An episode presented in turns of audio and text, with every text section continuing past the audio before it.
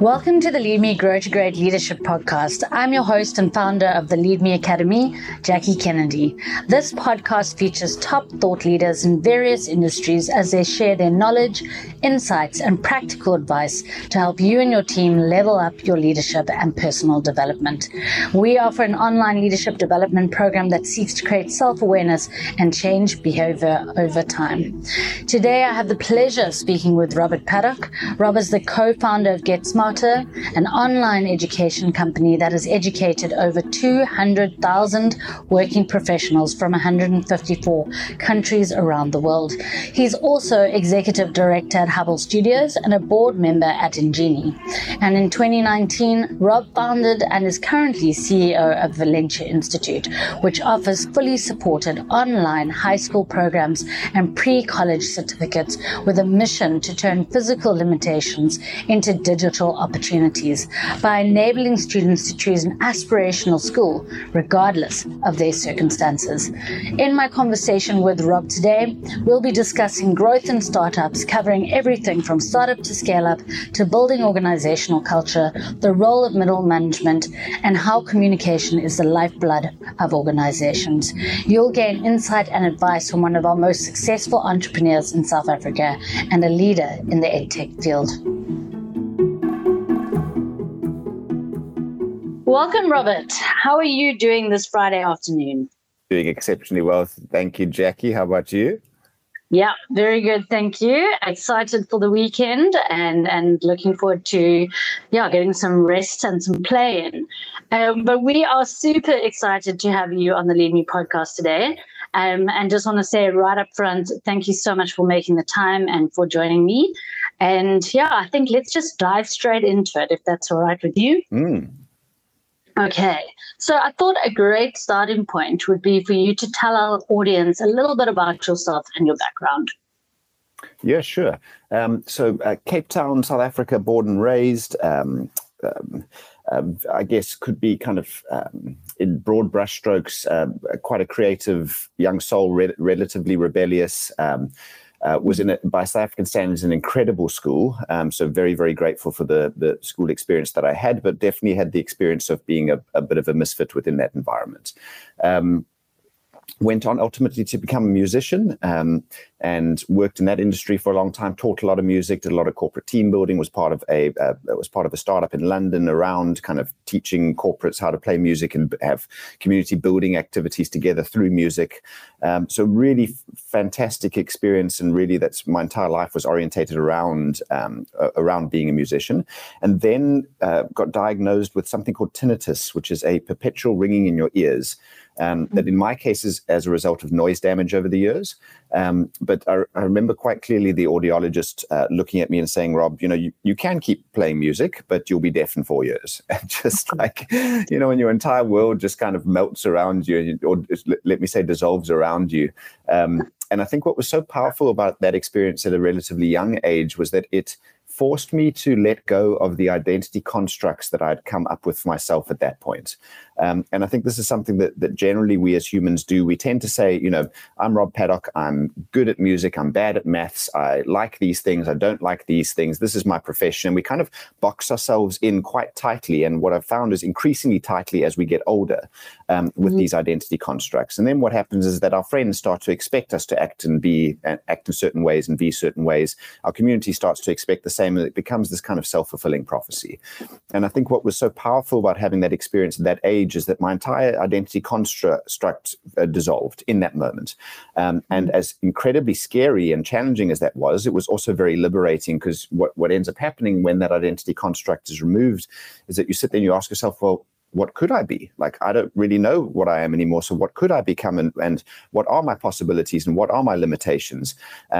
And over the years, certainly, Jackie, it's been something that has come to mind for me that has been fairly persistent is, I don't know what I am and who I am exactly. And I'm very hesitant to put labels on myself or others, because at least in my experience now, if we give ourselves the spaciousness to do so, life becomes this ever ever-increasing exploration of what could be. And again, who knows who we are and what we're capable of if we take away the self-imposed limitations. So I guess the first kind of iteration of that was moving into business more directly, into really kind of doubling down on startup and education.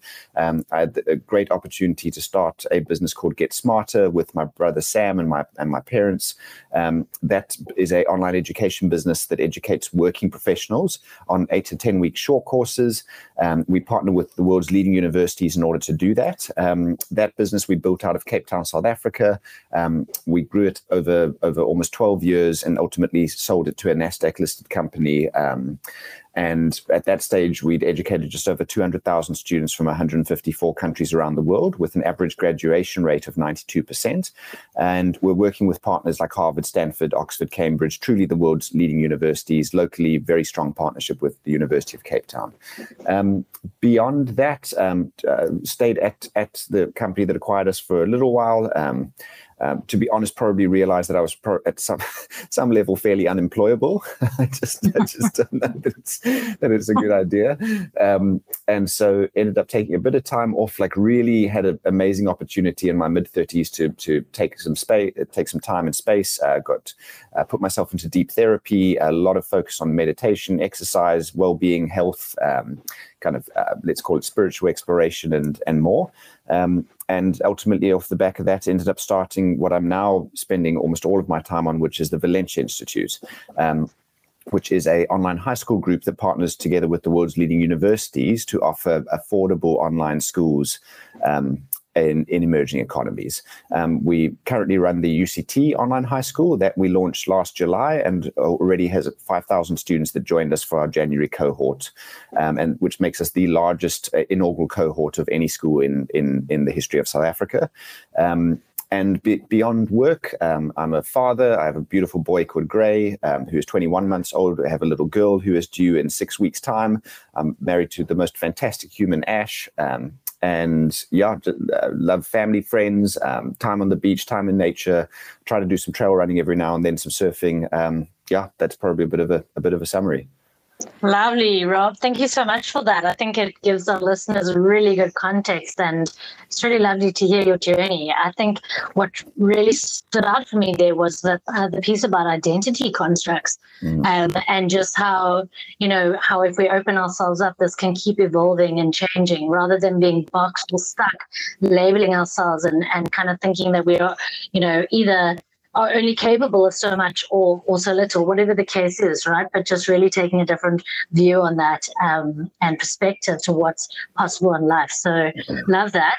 And thank you for sharing that. I just out of interest, and I know you don't like labeling, but I'm sure when you were a child, did you have something that you thought, like, what did you want to be when you grew up? Did you have any idea? I think I wanted to be a paleontologist. I love dinosaurs. Okay. So I think at the earliest memory I have is just like something where I could be with dinosaurs. I think probably from early teens, I wanted to be a musician. Loved playing music. I loved art. I loved graphic design. And I was pretty sure I was going to be doing something in the creative space. I think the other thing I was interested in, particularly as high school went on, is community building.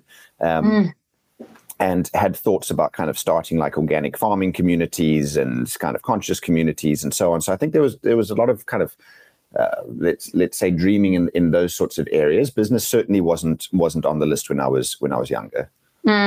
Interesting. Hey, and it's amazing to hear. Just that, it didn't sound like you were picturing yourself to be this kind of very successful entrepreneurial individual building these businesses. But here you are. And it sounds amazing. It's also just so great to hear what you're doing with Valenture Institute. So thanks for sharing that as well. And congrats to you and the team for the progress that you're making there. Thank you. So let's just get a little bit more into your kind of thinking. What would you say is your favorite or least favorite part of being an entrepreneur and starting and growing a new business? So my favorite and least favorite. It's a really good point. I think what's amazing about entrepreneurship is, in terms of my favorite aspects of it, is that it is a your business becomes a vehicle for your creative expression and your contribution to the world. And as important as that is, it becomes a vehicle for your own personal growth and development.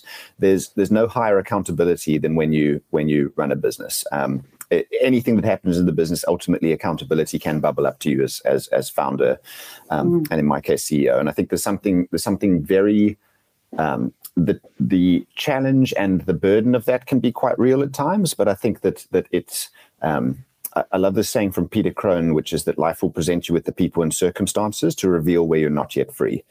And I feel like business is almost a supercharged experience of life, especially startup, especially high growth startup, where you're putting a group of individuals together from different backgrounds with different skills.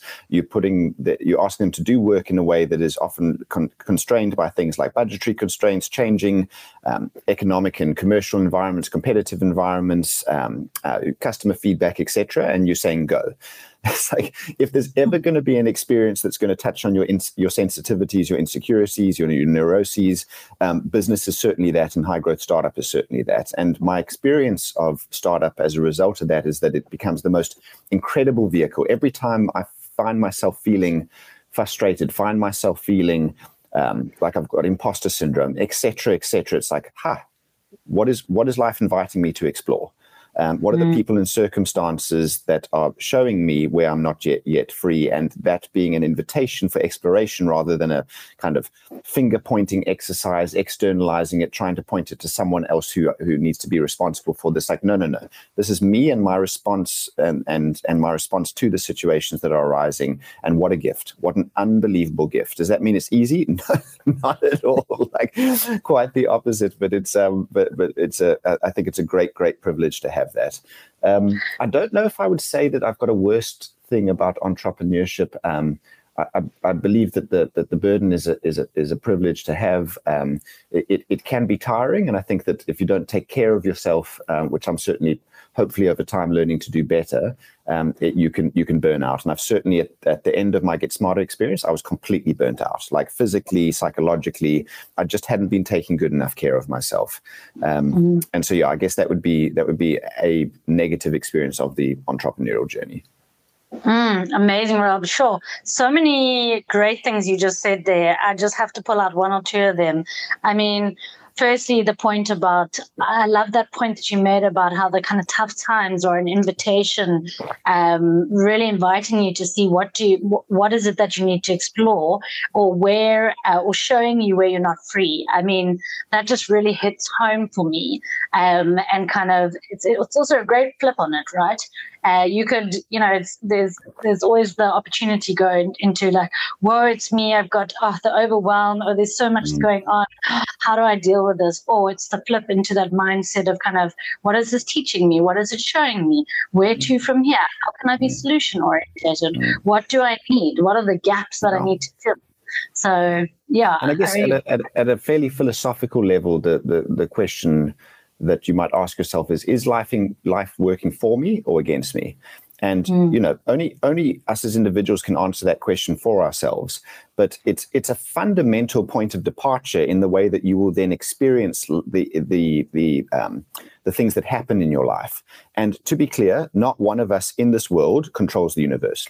Like we don't. There are so many things that are beyond our control, and a lot of what the human condition kind of yearns for is to control the variables, to have predictability, ultimately to ensure safety and survival.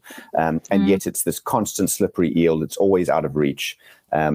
And I think that it's just the most incredible, incredible invitation. If your point of departure can be that life is happening for me, then how do you interpret the experiences that are happening to you? And again, that doesn't mean that things are going to be pleasant. This isn't about kind of like, oh, everything always goes the way that I want it to. Like, not at all. But how you the spaciousness between what happens externally and how you experience it is something that I think is like it's the primary opportunity for growth in this life. I mean, you've hit the nail on the head there. I think it's one of the things that we speak about in the Lead Me program all the time. It's really about, you know, we don't have control over everything at all, but what's within our control, and most importantly, how do we interpret it? You know, how do we make sense of that experience, and how do we take it forward? Yeah. There's two different ways we can always interpret something. So I love that. But I also, as a fellow kind of entrepreneur founder, I can really relate to these highs and lows and this highest level of accountability. And you kind of mentioned that this can also be a challenge and a burden, and it can be tiring at times. And I think, you know, relating to that, that level of accountability and that difference in that experience of kind of, if you don't look after yourself, that can become, you know, what's keeping you up at night and kind of, you know, overwhelming you to some impact is kind of the ongoing thinking about everything. Is it all going smoothly? Is it all working? What do you need to be constantly doing? So I think you were kind of alluding there to this huge need to also just kind of keep looking after yourself mentally and physically to ensure that you can kind of keep on top of things. Yeah, absolutely. Yeah.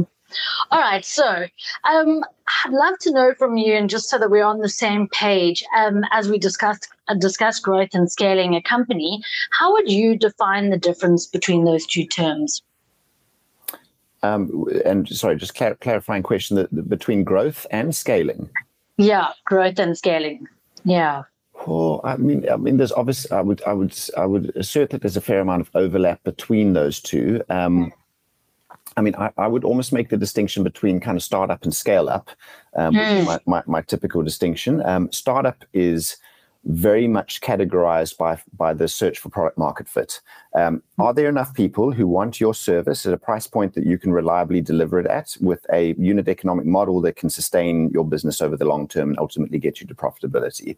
That search it's highly explorative. You need to try a lot of different things, most of which will fail.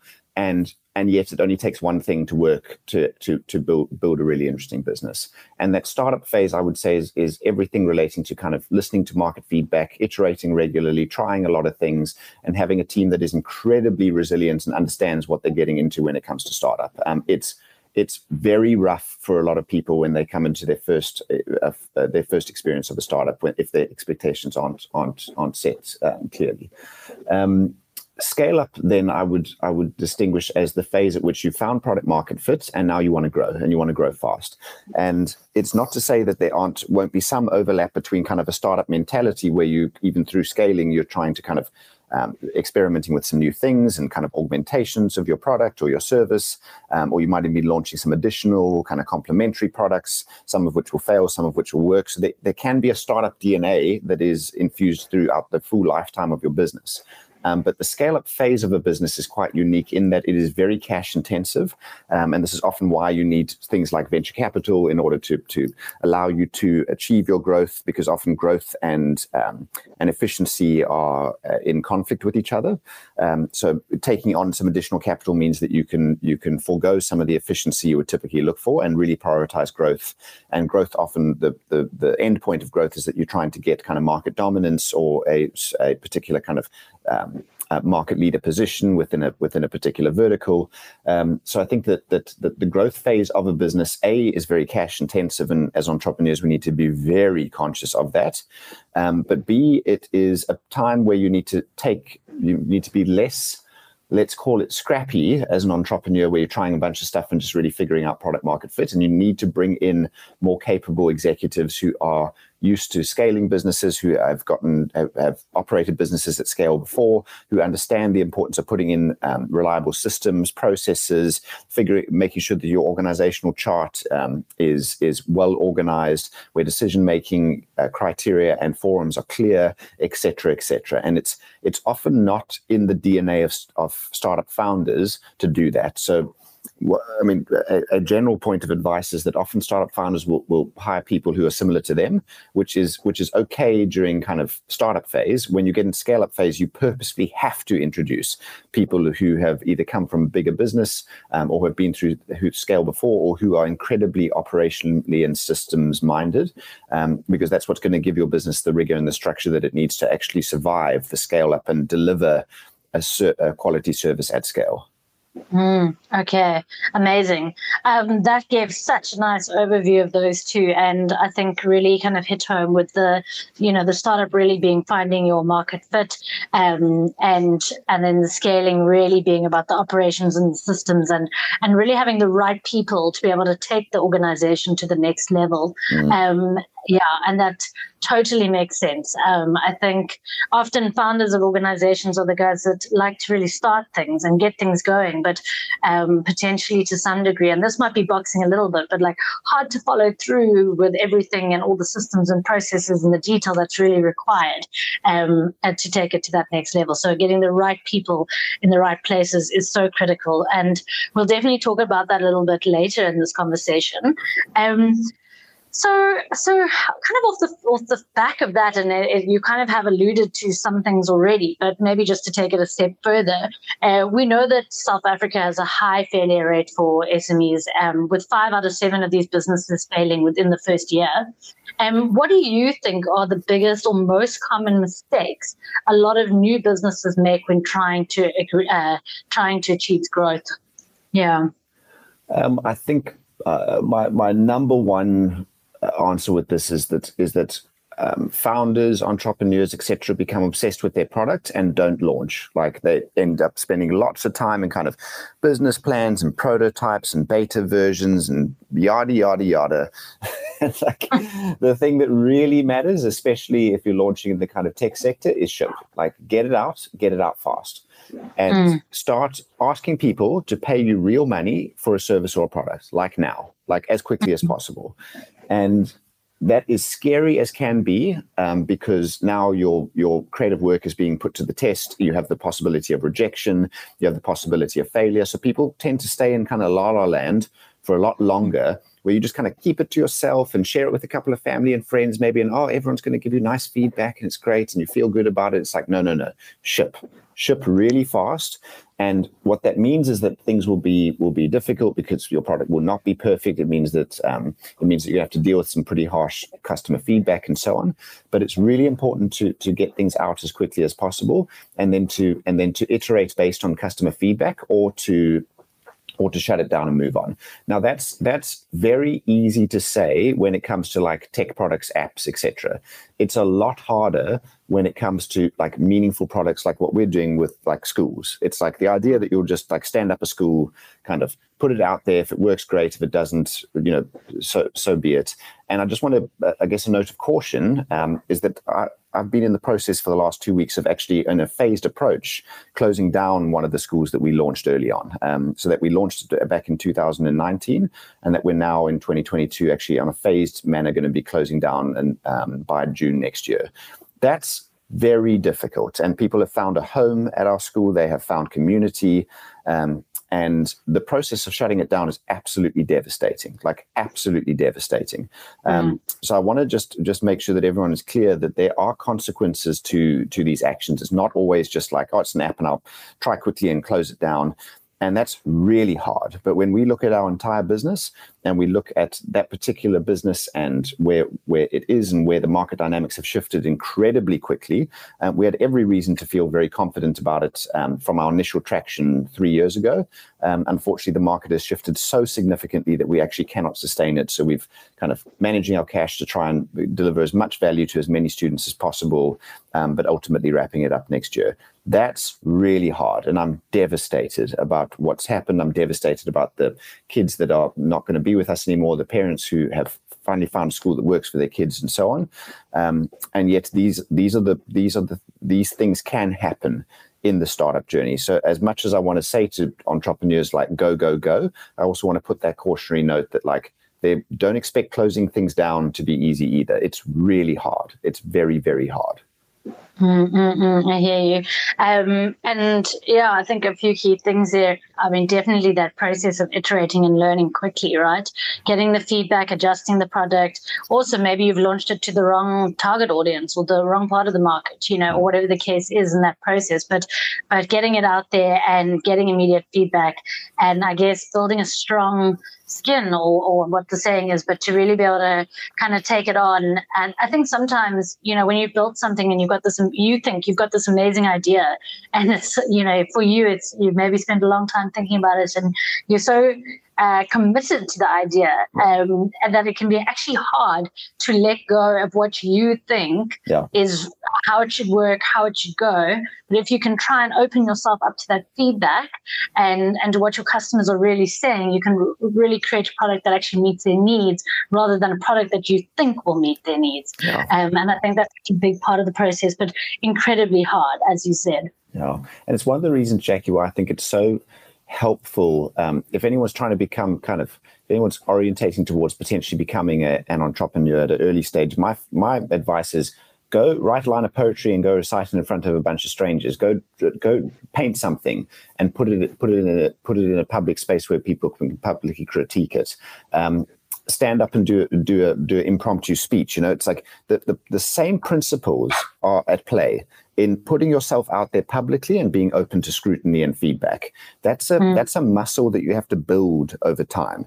And it is hard. And again, I would assert that it's one of the main reasons why more isn't happening in the entrepreneurial ecosystem in South Africa, is because we're just not prepared to like put ourselves out there and have the hard feedback. And I think there are communities like the States, especially West Coast states, this is just such a common part of how people operate. It's like you start a business, some work, some don't work. You've seen it happen all around you. You've seen examples of success. You've seen examples of failure. But there are these constant kind of points of inspiration in the community that are reinforcing the idea that it's okay to do something and to fail. It's okay to put something out there, and every now and then, goodness me, it's going to work.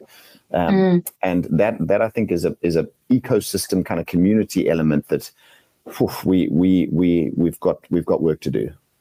Yeah. Yeah, I hear you. But it's really kind of coming back to this point again about, you know, flexing that muscle and the mindset around it. How do you, it's okay to fail. It's like, what do you take from that failing? How do you use that learning? How do you reinvent yourself or do something completely differently? You can often have massive lessons that come out of that. But also even just in the process of being an entrepreneur, how do you, you know, when you build something and you've dreamed it up, you can tend to almost take things personally. Like every piece of feedback is directed at you, but it's not at all. You know, it's actually, if you switch up your mindset, it's about the product and how it could be better. Yeah. At the end of the day. It's not about you. Yeah, and maybe just a cautionary note on that as well. Sometimes you will get feedback which is about you, like that you have launched something that is a problem, or that you have. I mean, in this case of shutting down the school as an example, like I understand, like there are some parents that are incredibly angry at me, and it's like, it's me, and we're on the phone, and you know, there are things being said and so on, and that is again like there's no joy in that. You know, it's very, very difficult. So as entrepreneurs, I think one of the things that we need to the point of peace that we have to find in ourselves is, did I try my best? Did I try my best? Did I put my best foot forward? Were my ambitions and intentions noble? Was I looking to do something that was right for customers, right for shareholders, right for as many people as possible? And if you can answer yes to those questions, then you need to use that as your armor for the inevitable attacks that and kind of challenges that will come towards both your business and you as an individual. I can assure you, entrepreneurship is not a popularity contest. It is, in fact, the opposite. You have so many people that think that you're a terrible human because you've had to make decisions to retrench or to shut down a particular department or close down a product line or not give someone that promotion that they wanted. It is like it's the opposite of a popularity contest. Got you. And Robert, would you say at this point in time, are you kind of gaining some of those lessons from having to close down the school, or where are you at in this journey right now? Yeah, I think it's in motion. The lessons are multifaceted. I think I would say I'm a recovering people pleaser. So that it is a strong theme that's been coming through in let's say the invitations to look at where I'm not yet free, and it's been very, very powerful for me. And I don't mean to phrase something that's been a negative experience for others as a powerful experience for me, but like again, it's like I believe that life is serving me. And it has been powerful to learn from this and to kind of come back to that inner compass of like, were my intentions good? Did I try my best?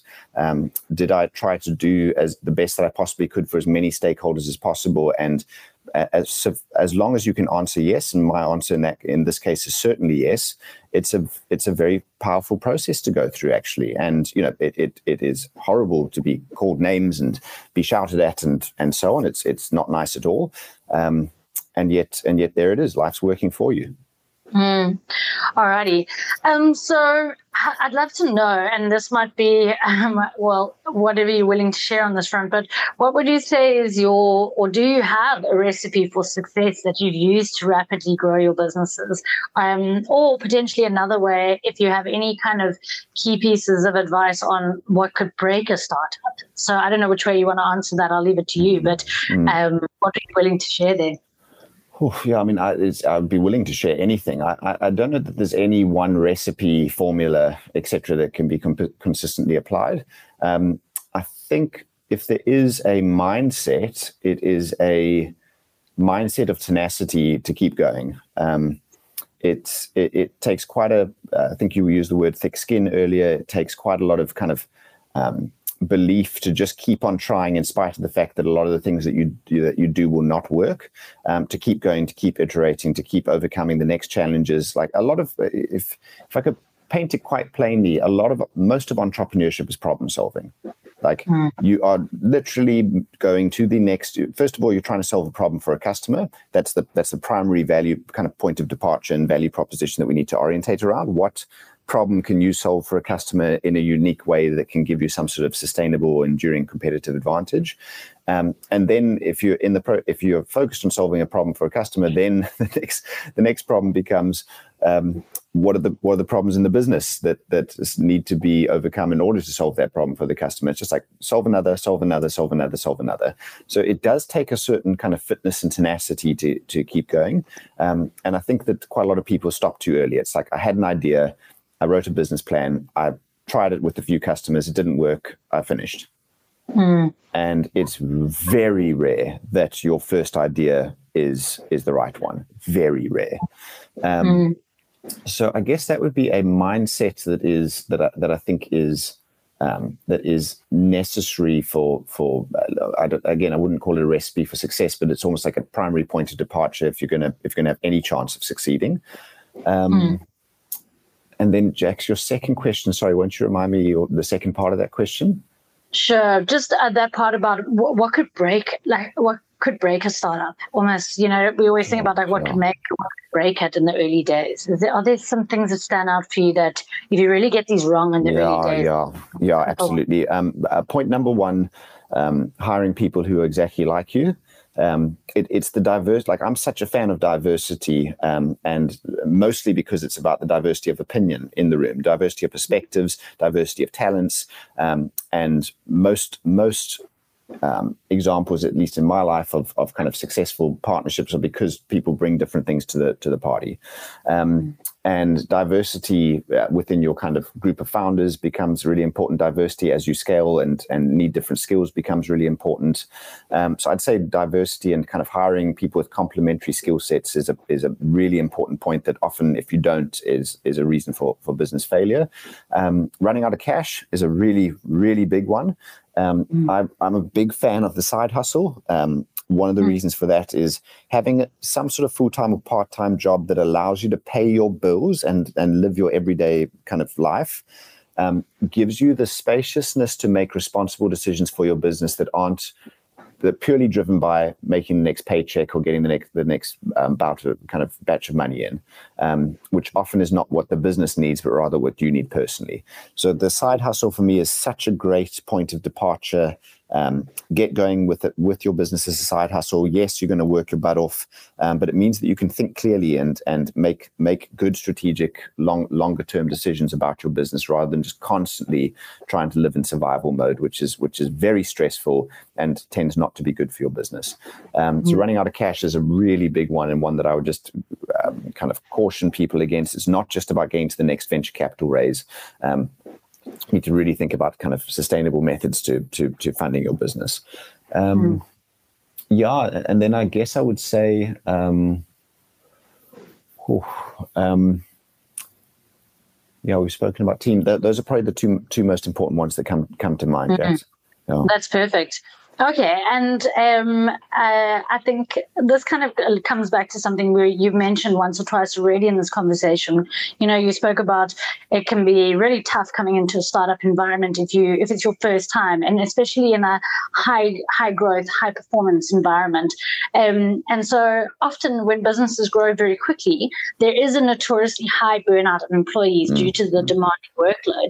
So I was just interested, you know, how can we prevent this? Can we prevent it, or what have you been doing in this space, or what have you found to work, or just what's your views on this? Yeah, I guess the first thing I would say is that we certainly haven't got it right. I mean, you were at GetSmarter. I mean, you experienced firsthand the challenges amongst with many other team members that we were all going through, like what it means to kind of work very hard and constantly in problem-solving mode and so on. Like it is tough, and I don't think that I've got perfect solutions, certainly not.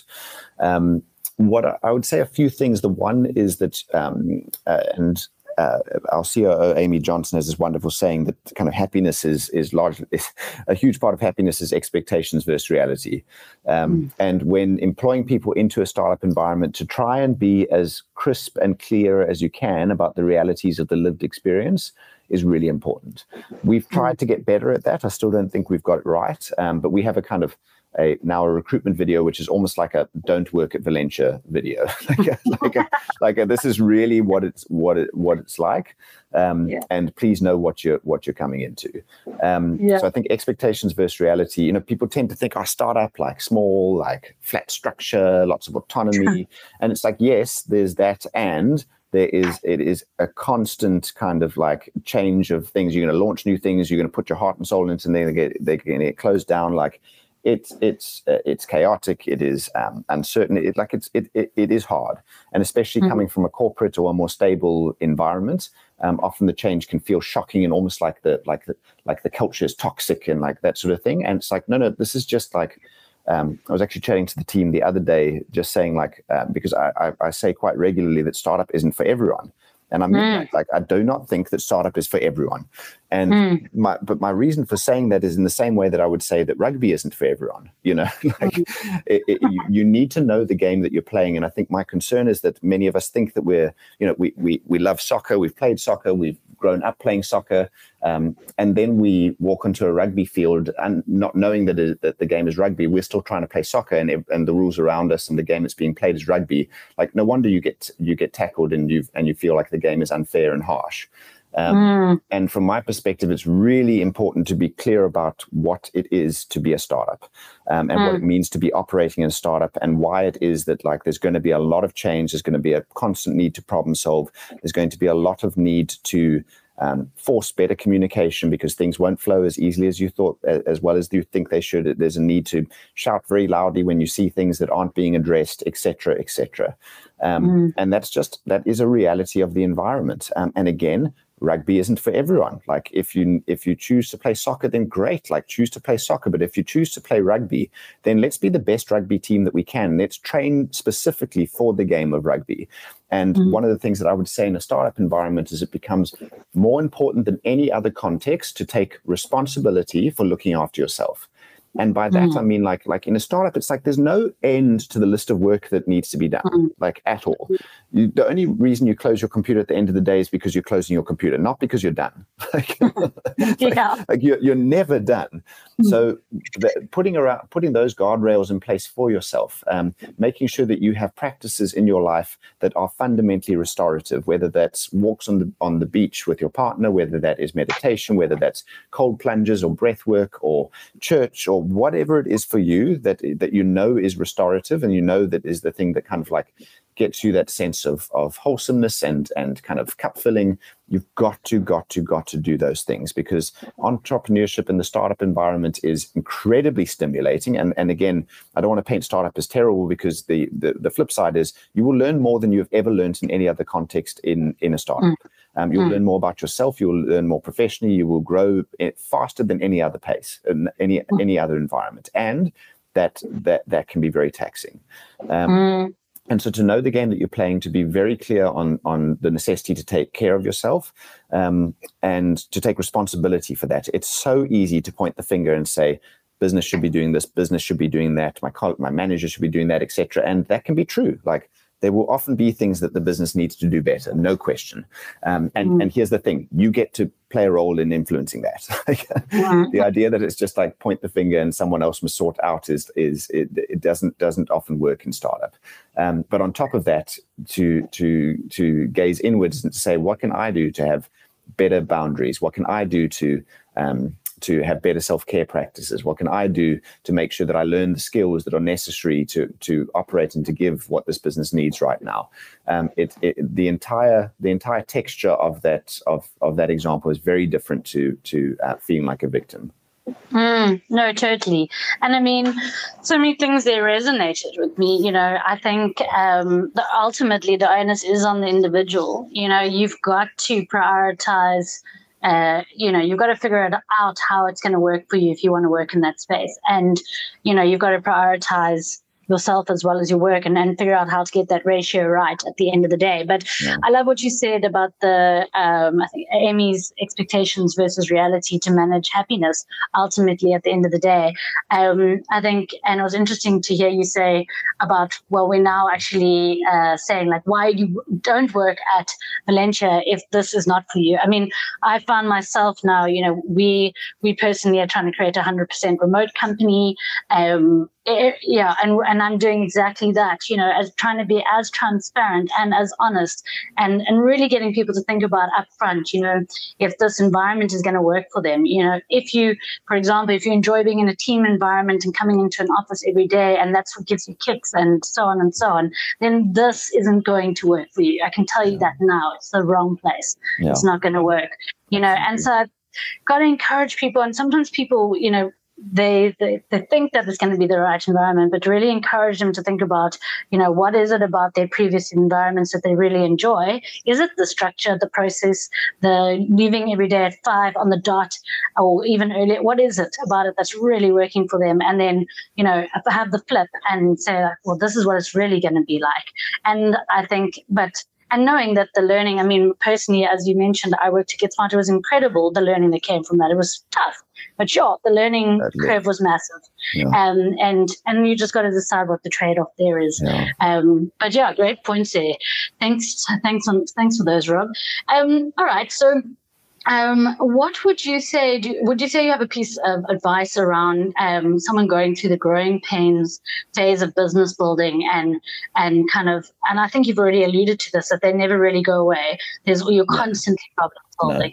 No. So I think you might have answered that. It's a complete fallacy that you're ever gonna kind of hit equilibrium and things are just working. Like it never happens. At least not if you're growing. Good. Okay, I really hit that one home for people. So just moving on swiftly because I know we're also conscious of time and I've got a few more things I'd love to get through. So one thing that's particularly interesting for me with Lead Me and, you know, obviously our focus on developing more leaders within organizations, you know, the term has often been said, you know, middle management plays a key role and can be the glue that holds an organization together and really ensures smooth communication throughout an organization. What are your thoughts on that? Do you agree with that? And what's your experience of kind of growing that middle layer and getting it right? I definitely am not the best qualified to answer that. We've actually just been at Valenture through a process where it couldn't be more apparent that we haven't got our communication right, and that people don't feel informed at the level that they need to. That problems that are being experienced in the front line are not sufficiently kind of bubbling up and getting to decision makers, etc. So I'm very thoughtful on this exact point at the moment. so perhaps it is a well-timed question. I would say, Jackie, a few things. One, I think that kind of open communication, public forums, and so on are incredibly scary. You know, because anything can happen, especially if you allow for like anonymity in questions and that sort of thing, which often people kind of feel the need to have in order to ask the really hard questions. And so, you know, we went through a process last week where I instigated a kind of completely open Slido. Anyone can ask questions. the community can upvote, etc. And it was really tough, like really, really tough to see some of the feedback, to know what you're trying to do, but to see the lived experience being different from that. And this is just amongst our team, right? And yet I think what was very powerful is the team seeing us really actively engaging with this in a level of transparency that I hope was confidence inducing. There's a willingness to tackle these quite hard things publicly. And I think that is something that is always a risk.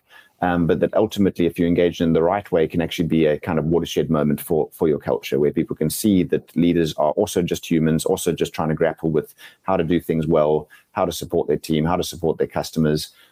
And for the team more broadly to see the very raw humanity, I think is a powerful moment. So I would say very much kind of a work in progress on our side right now with all things communication. There's no doubt that your point around middle managers being key kind of linchpins in the organization is real. That's often either where information gets stuck, or whether if they are appropriately enabled and supported and so on, that the right information that can bridge between kind of frontline team members and kind of ultimate decision makers in the business can flow more readily. And then, of course, there's always the question of where do you provide what level of autonomy and at what level in what function, so that teams can not constantly have to feel like they have to take issues all the way up the ladder in order to get resolution, in order to take them all the way down. And, you know, you blink your eyes and it's been 3 weeks before you've been able to make a decision on something that actually needed like 20-minute conversation to resolve. So these are all things that again, what I would say is that if you are hoping to structure things in a way that will just kind of find the perfect balance immediately, it's like, good luck. Like, it's not going to happen. It's going to constantly change. It is a constant work in progress. Communication in an organization, especially if it's fast growing, especially if there are new managers, changing managers, etc., is a constant work in progress. So I guess probably my biggest lesson from the last few weeks has been a very mindful openness to the fact that we need to keep on coming back to the question of communication as a primary thrust in the business, and both top down and bottom up. Got you. I mean, it's been said communication is the lifeblood of an organization, right? It's totally what keeps it flowing, keeps it going. What can, maybe it comes back to that making or breaking a company, you know, like how is that? Communication and cash, I would say, are both in that lifeblood category. Yeah, the two C's. But yeah, interesting to also just hear you speak about autonomy and decision making, and also this idea of, I mean, you've openly asked for all of this feedback. Something that we really try to do on our program is really trying to get this idea into people that let's move away from these like 3 months, 6 months appraisals, and let's really kind of create the space for continuous, just-in-time behavioral micro feedback. So we, you know, you spoke about people not being able to take feedback that well, even in the entrepreneurship space. But this idea, like another big piece of this, is how readily are we giving each other this micro feedback on behavior all the time, on what's working, what's not working, and so on. And how do we kind of really build that into our culture, so that we can ultimately learn quickly, grow quickly, and change things where we need to. I know, Jackie, that you'll be familiar with this, but there's a framework called Crucial Conversations, which I just want to kind of put brackets around for this podcast. Like, really can't recommend that as a methodology strongly enough. I did the training a couple of weeks ago, and we're looking at rolling it out for the whole company. It's like, it is so powerful. Learning how to be good at giving and receiving feedback is a life-changing gift. Totally. It's actually one of the, we talk a lot about Kim Scott's work, Crucial Conversations, in our program, actually. Amazing. Well, yeah. Let's be on that already. But that's fantastic. Thanks. And it actually brings me to another point, which is organizational culture, which, you know, comes out of communication. And I know that you've, you know, in the companies you've built, from what I've experienced firsthand and seen firsthand, is that, you know, organizational culture has always been a big piece. And I'm just wondering, you know, do you have any key strategies for making it a success? Well, you know, I think it's interesting because the business where we work together at GetSmarter, we had a physical space, and like a big part of the culture was the environment that we were in every day and the kind of activations and activities that you could do in that space. It is like I'm experiencing it very differently in Valenture now as a fully remote company. I mean, we do have two co-working spaces that people can choose to join. But honestly, Jackie, I don't think that our culture is like super strong at the moment. I think there are pockets of incredibly strong culture within the business, but we are still figuring out as a business how to operate well as a remote company and how to have meaningful, deep relationships that are beyond just work when we are working in this completely remote environment. So there are plenty of things that we're doing. I honestly, like the number one thing for me always when it comes to culture is like, do you actually care? And I know it sounds like such a flippant thing to say, but like, do you really care about people? Do you really care about like listening? Do you really care about knowing who people are and what they are about beyond their immediate job title and work responsibilities? Like the foundation of culture for me is a bunch of humans coming together and feeling a sense of common purpose and a sense of community and kinship amongst each other. And you can't artificially, through any number of kind of, I don't know, tactics or systems or whatever, you can't artificially create care and a deep interest and resonance in your fellow humans.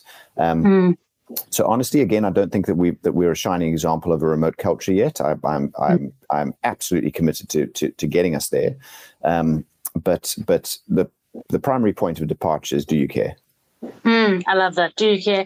And I think it also comes back to managing expectations up front. So, I mean, you can't necessarily try and recreate an in-office experience. You're actually creating something completely different. No. And what does that look like? And what are the trade-offs? And, you know, something that I'm trying to, I mean, part of my discussion with the people that we're hiring and so on is that the culture isn't going to be an in-person culture. It's going to be different to that. And these are some of the ways it's going to be different. This is how you're going to experience it differently. This is how it's going to look. And you know, is that what you want? Do you want that remote environment? Because if you want that, then you're coming to the right place. But if that's not what you're looking for, and culture is such a big thing, then this probably isn't the right place. I think it's just more honest and transparent and about what you're really trying to build and what they can look like. But you can always care no matter where you are. So I love that. And I think, you know, just to mention that, you know, obviously you're going through this, but so many companies right now going through this. But the one thing that keeps coming up again and again seems to be that a lot of people are looking for kind of three key things, which are well-being, purpose, and belonging. And how do we create that for them? How do they co-create that with them, so to speak? That's a great. I'm so glad you clarified that. How do we kind of co-create that? It's such an important distinction. Yeah, exactly. And what does that look like? And how do we do that together?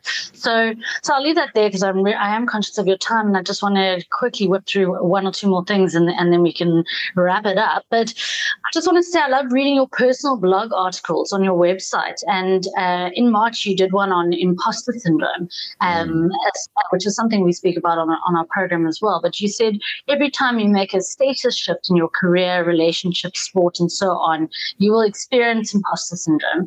And I was interested to hear from you, how have you navigated this inevitable feeling that will come up from time to time?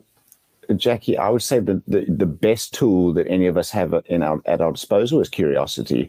It is absolutely true. Anytime, you know, when you go from kind of junior to high school, or when you step into a job for the first time, or when you get a promotion, or like when you actually get married. I mean, all of these things are kind of status shifts, right? Where suddenly you find yourself in a new position with new and different situational authority and responsibilities and so on.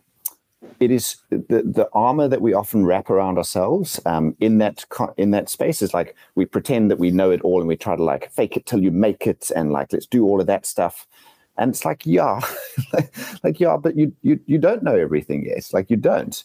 So the willingness to be sufficiently kind of curious and humble to say like, hey, like I'm a first time manager and now I'm managing people, and to say to your team members right off the bat, like, this is my first time managing and I'm deeply committed to getting this right, but I'm going to work with you and I do need your feedback as part of this, and like expose your humanity.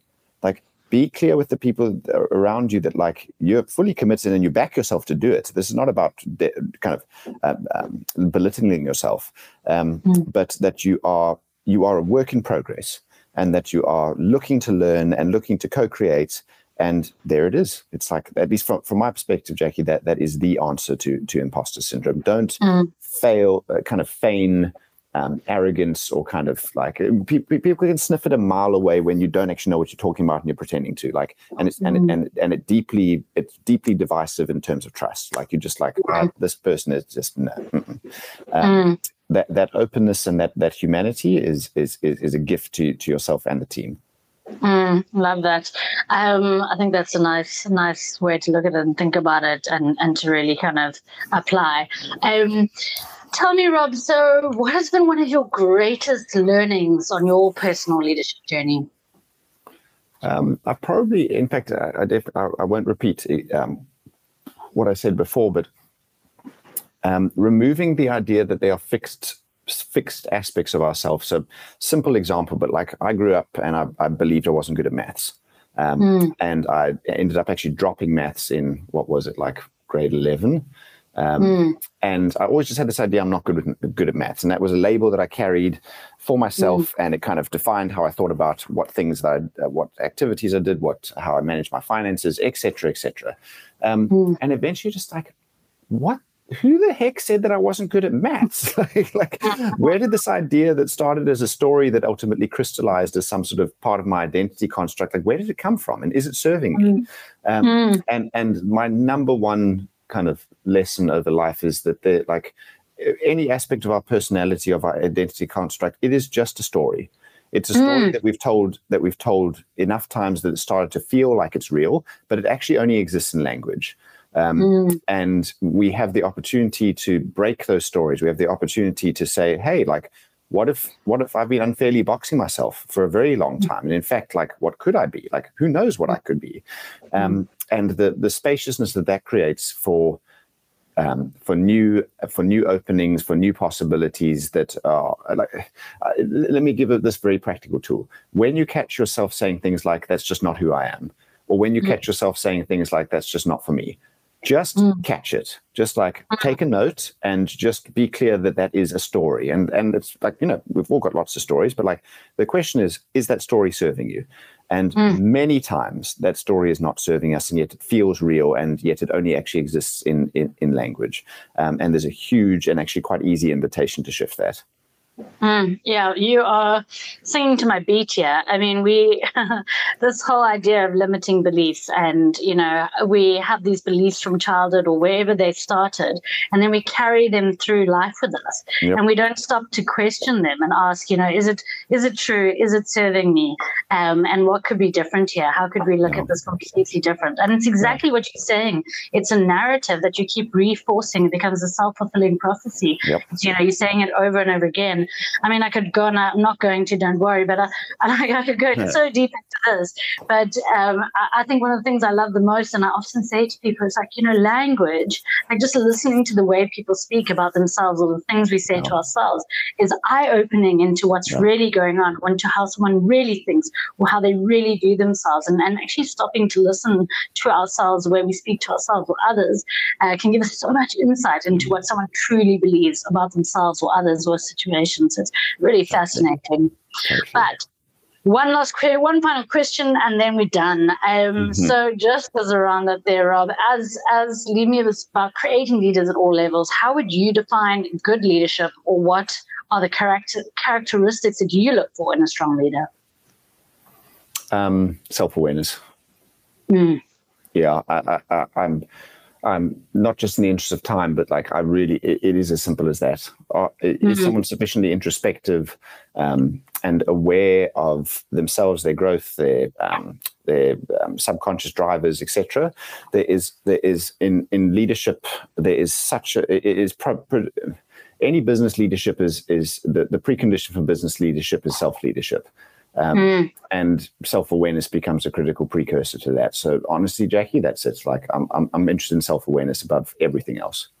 Lovely. Love that. And so beautifully aligns with what we say, you know, leadership starts with self. Yeah. So, Robert, thank you so much for your time today. It's been an absolute pleasure chatting to you. I feel like there was 1,000 things that I learned from this conversation and would, if we had all the time in the world, go into. Yeah. But that's it. And thank you so much. I hope you have a good weekend. Thanks for the opportunity, Jackie. Wow, what an inspiring conversation. We spoke about everything from entrepreneurship to starting and scaling a business, from leading to building culture, and so much more. My key takeouts from this discussion with Rob Paddock of Valenture Institute were definitely around the key to hiring for diversity and complementary strengths, to keep thinking about how important it is to manage your well-being as a leader or an entrepreneur or someone starting a business, the importance of perseverance and tenacity, and the mindset around how to manage your experience of the problems that you're having to solve and the feedback that you're getting, and so on. I particularly love the point about this idea of keep asking yourself, what are the tough times teaching me? What am I not free of yet? What is it that is what is being invited to explore? What am I being invited to explore? And then I think something that Rob hit home really nicely is that, you know, there really is a shared responsibility for us. There's an onus on the individual always to come to the party and make sure that, you know, they are co-creating the right environment for themselves and that they are looking after themselves too, and not always pointing fingers at others to help them do that. There is deep ownership there. I think it was interesting to hear about, if you are in the startup space, the importance of cash, but ultimately, no matter the size of an organization, communication is key. Whether you're a startup or you're scaling up or you are a leader or you're in the middle layer, communication is the lifeblood of an organization, and that ultimately leadership starts with self and self-awareness, and that 100% resonates with us at Lead Me and is exactly where we start our program. And I think finally, I think if you are starting a business, ship, iterate and learn. And I think that iterating and learning applies to all of us in any context all the time. So that's it for me. Thanks everyone. Bye-bye.